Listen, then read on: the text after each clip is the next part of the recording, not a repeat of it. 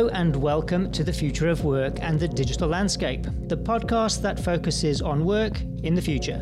Produced by Wonder for their blog Chaos and Rocket Fuel. Today, Wonder CEO Claire Haydar and myself, Doug Folks, are joined by digital sociologist and associate lecturer at Goldsmiths University of London, Lisa Talia Moretti. Hi, Lisa. Hi, it's so lovely to be here today. Thank you so much for having me. I'm just so, so excited to have Lisa with us today. Genuinely, Lisa, welcome. Oh, thank you so much. It's it's great. I'm just so brilliant. It's just so brilliant to be back in the in the wonder bubble. I love it. You know, let's just jump straight in. Yeah, we are in a very different world, and who would have thought that the work we did together four years ago would be so high absolutely relevant to where we are today and what we're facing. I really think it, it's important for us to take our listeners back on that journey. I can still remember that conversation with you in the coffee shop, and I can still remember the follow up where you showed me the incredible diary um, of all the work and the research that you had done. Take, take our listeners back there and talk to us about that project and where it's taken you and us. Yeah. Oh my God. It was probably one of the most rewarding research projects I've I've ever had the opportunity to work on. And you know, I reference it so much um, in the work that I do. What is the role of humans um, in in the future, right? And in a world of machines where there are going to be more machines than humans, how do we actually redefine what it means to be human in this new world? And and I think that was kind of the, really the starting point of conversation for us, and what we really sort of like bonded over this sort of this conundrum and mused over it for a long time. And one of the first things that I wanted to look at, and you know, very like you were saying that co- that conversation in the coffee shop was really about understanding. Well, if we need to redefine our place um, in society um, and amongst a world of machines, one of the things that we need to go back to is what are we good at, right? So, the very first part of the research for me was about really trying to understand what sets machine intelligence apart from human intelligence. One of the things, you know, that we started to think about was really thinking about well, what what is this machine intelligence? How does it? Um, how is human intelligence different? And through all of the talking and through all of the, the reading and the writing, the thing that we really came down to is that machines are really good at the routine processing work and identifying and presenting factual outputs. So when you think about that as a definition, their core skill set is centered around proof generation, statistical reasoning, and information retrieval. And then, you know, I did a lot of work around you know, my my um, degrees in sociology, and so a lot of the text that I was referring to when I was looking at the human intelligence and how to define that was looking at um, social theories and also cultural theories. So really relying a lot on sociology and um, anthropology.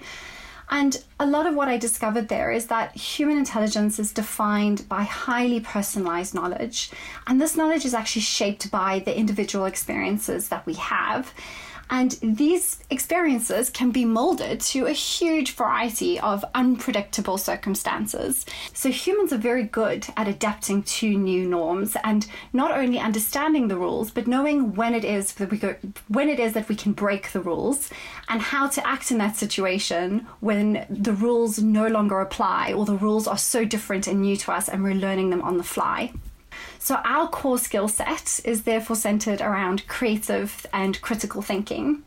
And I remember when I was trying to think about a way to describe this in the research, one of the things that I relied on is the use of metaphors and the power that a metaphor can bring to the research. And so, one of the metaphors I really leaned on a lot in my work was thinking about um, birds and aeroplanes.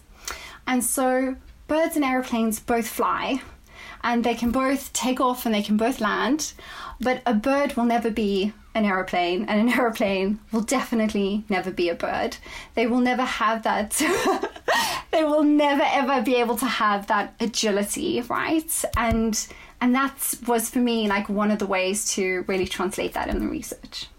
Lisa, I'm going to go off on a very slight tangent. Uh, you're a ballet dancer.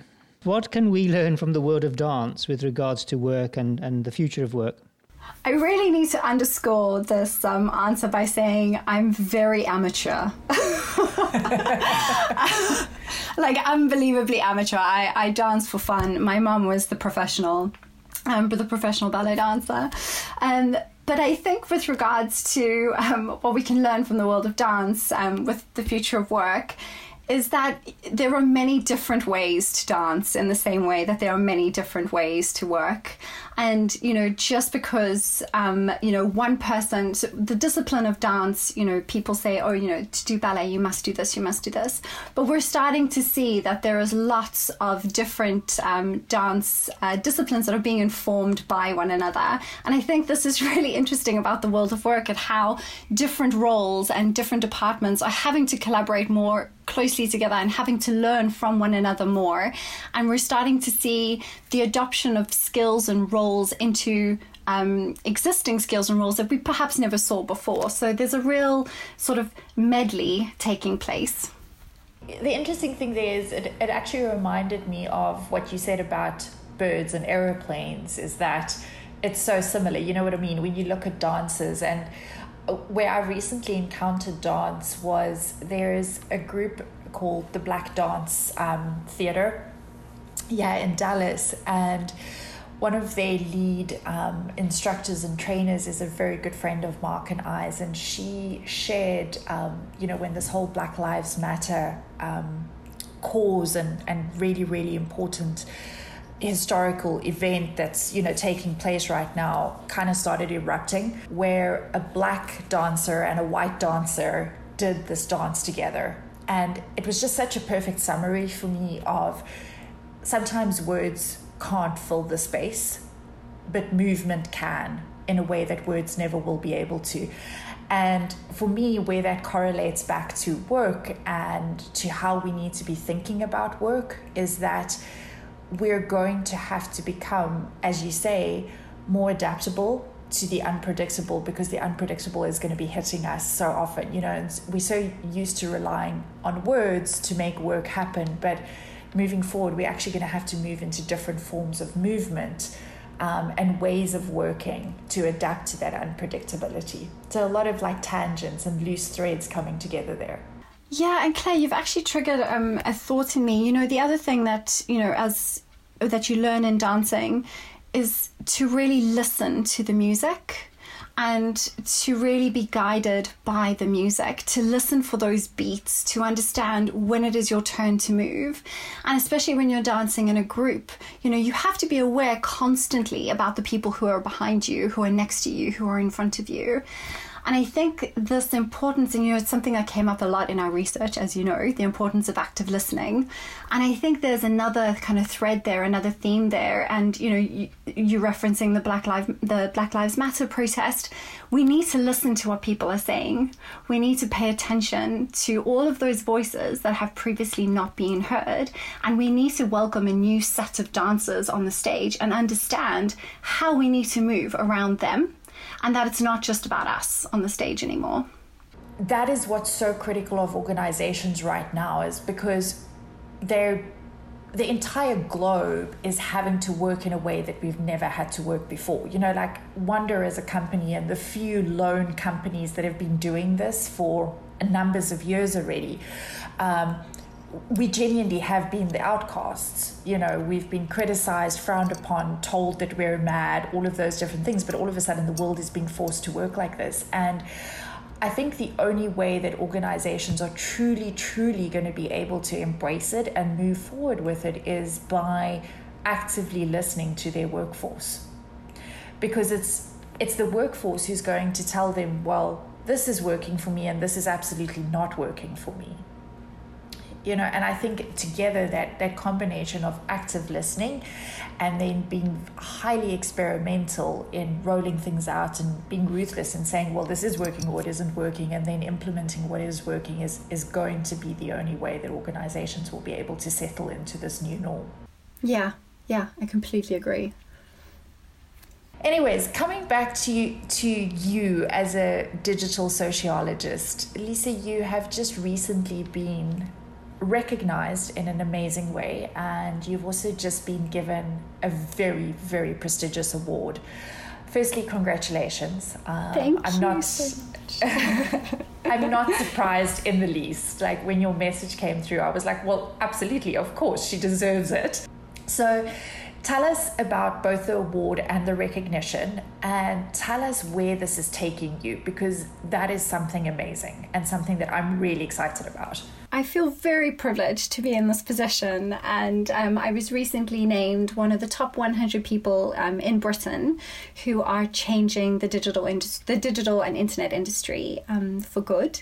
And I was named um, in the category Champion for Change um, for my work that I've done in the space of tech ethics. And I have just recently um, been offered a role as the resident digital sociologist at the Ministry of of Justice here in the UK, and specifically, I will be looking at um, working with them on the lasting power of attorney service, and um, that's a one-year contract. So, and I start in two weeks. So, Lisa, just moving on from that, so why is digital anthropology and digital sociology so critical in our world at the moment? For a long time now, um, computers and technology um, and the world of digital has really been rooted in science and engineering. And, you know, it's called computer science and it's called software engineering um, after all. And very many people think of technology as a result as being absolutely 100% connected to these different dis- this, these disciplines, science and engineering. But actually, and, and as a result of that, they think of tech as being just a product. But if you take a sociological and an anthropological view, and you add that lens to the world of technology, you actually see that technology isn't a product, it's actually a system. And that technology isn't just technical in nature, it's socio technical in nature. And when you think about technology in a socio technical way, it totally changes the way that you design that technology because you are so much more aware of thinking through the potential impacts, negative impacts as well as the positive impacts that this digital product or service could have on society. And so I think that's why it's so critical because anthropologists and, socio- and sociologists are able to actually lend that human voice, that human understanding, that social understanding to the design and the creation of tech products and services. Why I'm so excited about the award that you've just been given and also the doors that it's opened for you in this new role that you're stepping into is because you're touching government. In order to truly bring about change in the world, we need to start working at government level. A lot of people very much avoid politics and they avoid citizenship, if you could call it that, because they feel that it's too much of a behemoth system that is so laden with bad that they can't actually influence and touch that. And one of my missions recently, you know, to starting just in wonder, is to actually show people that you can be political in very good ways. Unpack for us a little bit why you feel, from your lens, so few governments are in the forefront of this and why this role of yours is so exciting. One of the, the tr- struggles is that government tends to not attract the type of person um, that they need. and I say that, and I, I, say that quite carefully because I, I to make sure that I worded right. So I think a lot of people imagine that you know governments are there just purely to deal with policy and regulation, and we have seen governments to be, or to, we think of governments to be um, bodies of individuals who are there to say no and I think we need to try and again reshape, redefine how we see that. And I think if you start to think about government as an enabling feature or an enabling group of people within society, then it becomes a much more attractive place to work. I think the other thing that has been problematic is that government hasn't organized themselves in a way um, to be able to respond to tech. So, for a very long time, you know, for most countries, in fact, we don't have a ministry of technology. So, as a result of them not really being organized in that way, it becomes quite difficult to know well who's accountable for these conversations? Who's accountable for making these changes? Who's accountable for holding these organizations to account? You know denmark was the first was the world's first country to have an ambassador to the tech industry. Um, and he's he's um, based in copenhagen. But you know we we they're still quite an anomaly, Denmark, in that sense. We, you know, the UK doesn't have that. Um, you know, the US doesn't have that. So I think that's why it's been really difficult. I think the exciting piece about bringing, for example, a ministry of technology into government is that we will be able to create healthy societal change en masse because that's the beauty of technology is it can it has the capacity to do that and if we actually, as you say, embrace this mentality of enabling, we will be able to enable change at a much more exponential rate and level. Okay, so Lisa, moving back to the future of work and particularly coming back to that research that you did for us around, you know, your output of that very intensive research was two things. The first thing was you unearthed 10 specific skills that companies need to be focusing on in very organized ways to actually upskill their workforce in it. And then your summarization of the entire project, you know, culminated in the white paper that was all about the creation of experience. So, my question to you is those 10 skills, um, and you know, we'll definitely share the 10 skills with listeners, so we don't need to delve into that right now. But they seem very simplistic at the surface level. It's things like empathy. Um, it's things like you know question and query design, and I would even go so far as to say that some people looking at that list of skills would literally outrightly dismiss them and say, "Oh, but I can do all of that." Why do you think these human traits are so lacking in the world of work today? Ah, well, because we don't, it's exactly what you say, because we don't think of them as skills. And I think this is problematic. You know, we think that, you know, just by being human, that everyone will be good at adapting to change, that everyone will be a visual thinker. But actually, that's not true. And in the same way that you have to learn how to code, you have to learn how to be a good public speaker.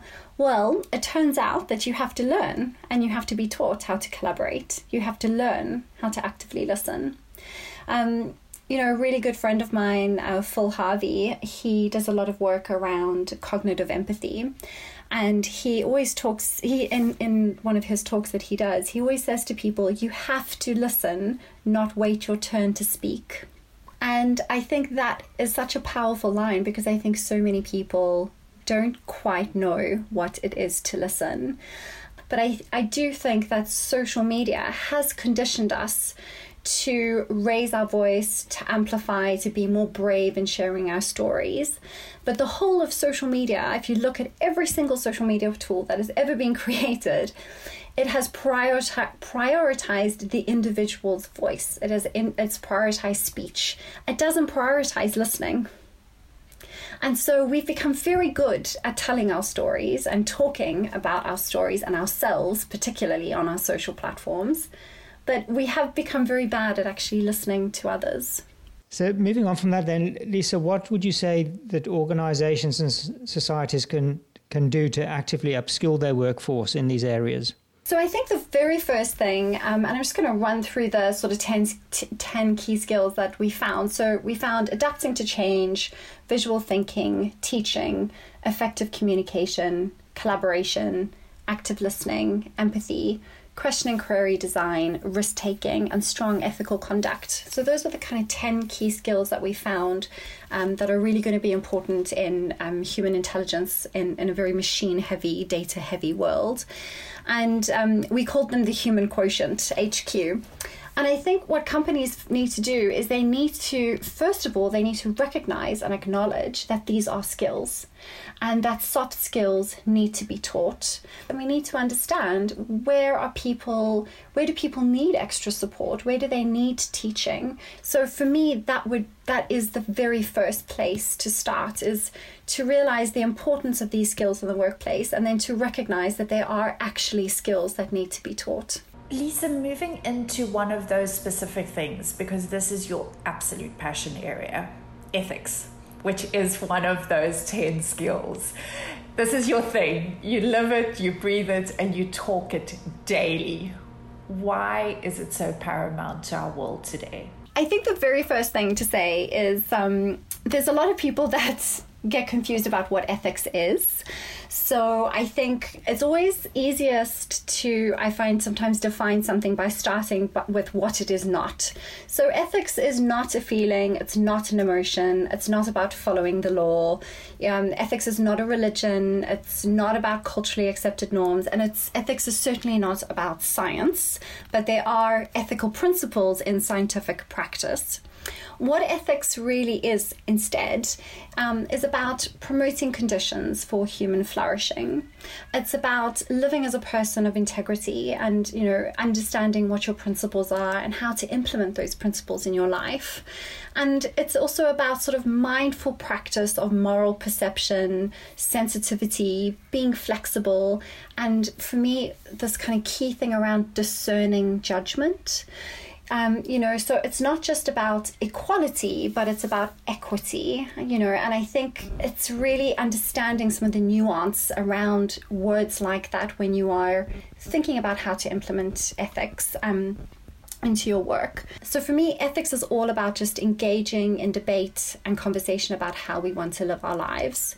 And the reason this is important in the world of tech is because technology and even more so data is actually increasingly being used to shape how we live and also how we create what we believe is a good life or what is a good company or a good government. So that's why I think it's really important. You touched on, on a critical word there. Data is shaping our lives more so than I think we are actually even aware of it. And I think that is where the future of work needs to start really turning inwardly. Companies need to start looking at themselves and start, can I? I'm making this up on the fly as I'm talking to you, but they almost need to start data mapping themselves, you know. So companies have become really good at like mapping employee journeys, mapping customer journeys, mapping product journeys. But are we mapping our data journeys and actually asking ourselves, how is this impacting us? Do you think that is where ethics and the future of work meet each other? Ethics is all about like what does it mean to live a good life? So now if technology and data is shaping our lives we need to think about well how do we want to use technology and data to shape a good life? And you know we can apply that then to the world of work. So if technology is shaping your company and previously you were thinking about business ethics or company ethics and you know what does it mean to run a good company? What does it mean to be a good corporate citizen? You know if data and technology are then impacting what it means to be a good corporate citizen and what it means to run a good company that you have to think about that intersection and how you what kind of behavior is going to manifest at that intersection. You're not the only one championing ethics out there right now, as well as digital sociology. Who do you recommend that we should have on our radar? The AI Now Institute is an organization that I re- recommend um, people always to look at. Um, and the two co founders there are Kate Crawford and Meredith Whittaker. Um, they're part of um, New York University, so based in New York, um, and they're doing some really great work. I think um, also in New York is GovLab, which is a really brilliant organization that is thinking through governance and data. Here in the UK, I think the Open Data Data Institute is a really fantastic organization to look into.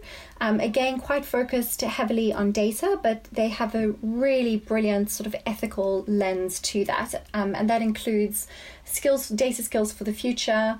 Um, it also includes things um, things recently that they've done around uh, data mapping and stakeholder mapping. And then another person that I think is doing some really great work is Rumman Chowdhury. Oh, I'm going to incorrectly say her surname, so I'm going to spell it instead.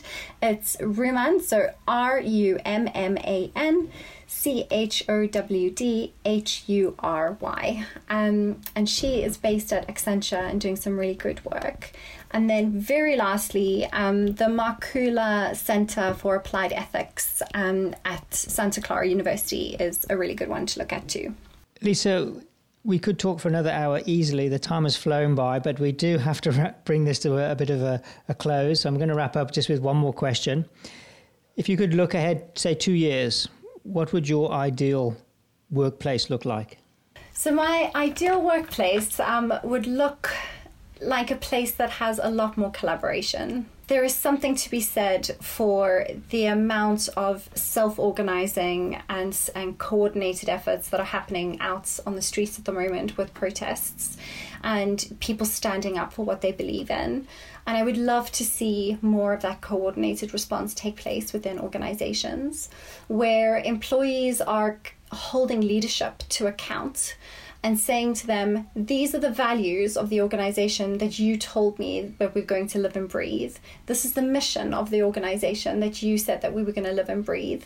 How are we doing that? How are we not just meeting those um, values and that mission, but how are we exceeding that? How can we go above and beyond to be more inclusive, to be more collaborative? And you know, I would love to see more of a collaborative effort bef- between, say, the public sector and the private sector. If I look at the work that's being done in government, there are some incredible people that are so inspirational that I've met who are really passionate about this work but they just don't have that network effect to reach over into public into the private sector to bring them in and to work on things together. I think that lack of collaboration is really hampering creativity and is really hampering innovation. Couldn't agree more. Lisa i honestly wish you the absolute best um, in this new role that you're going to be taking up. I am under no illusion that you are walking into an extremely challenging phase of your career. And I want you to know that there's a lot of support surrounding you um, please go and do this incredible, important work for us because the world genuinely needs it. Thank you so much, Claire. It's just been an absolute pleasure to be able to connect with you and to, today and to be able to just, yeah, it's been a great conversation. I've loved it. Thanks so much to you and Doug. Lisa, thank you. Yeah, thank you, Claire. As always, thanks for setting everything up. Uh, I'm learning more and more throughout these podcasts. And actually, on your last comment, I found quite interesting is that it's almost like a thread that's holding the future together whatever podcast we're talking, whatever the, the topic, that word collaboration. It's definitely something that's going to be more and more important as we move into the future. So, from at Chaos and Rocket Fuel, thank you for listening. Be sure to pop back for more top of mind conversations. Keep safe out there, and we'll see you soon.